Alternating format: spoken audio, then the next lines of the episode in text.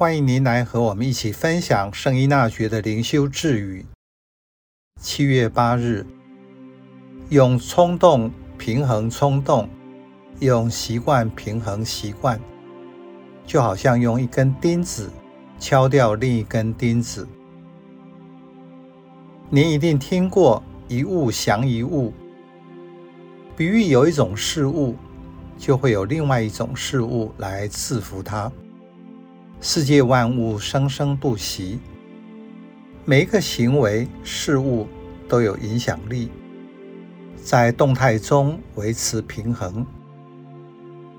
易纳学灵修强调中庸平衡，这句智语是最具体的应用。对于行为的冲动或习惯，要用制衡的方式，使生活得到平衡。在约定俗成的社会中，人们公认冲动是一种不好的行为。相对的，也不该以暴制暴，因为会形成冤冤相报何时了。所以，面对冲动，要用另一种力量来制衡。同样的，要养成一个好习惯，来制衡一个坏习惯。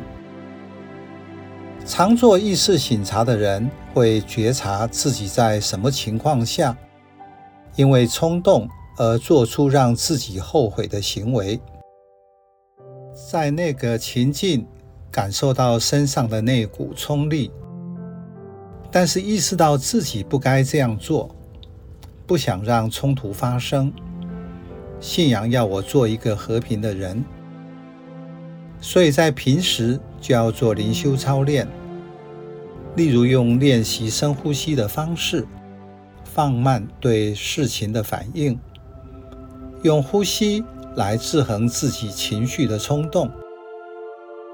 从依纳爵灵修的脉络下，可以用神位和神窟来对应，体验神窟神位的韵律。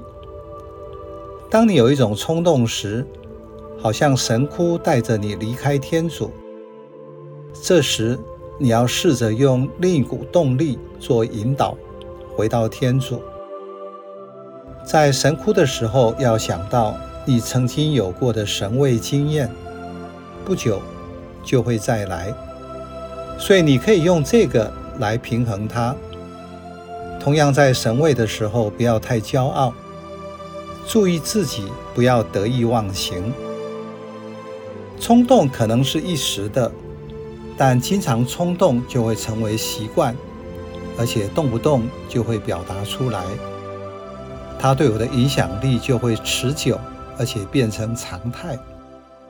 所以要在生活中培养反省觉察，使醒察成为一个习惯，不只是在一天内的某个时间，要让时时醒察成为制衡冲动的习惯。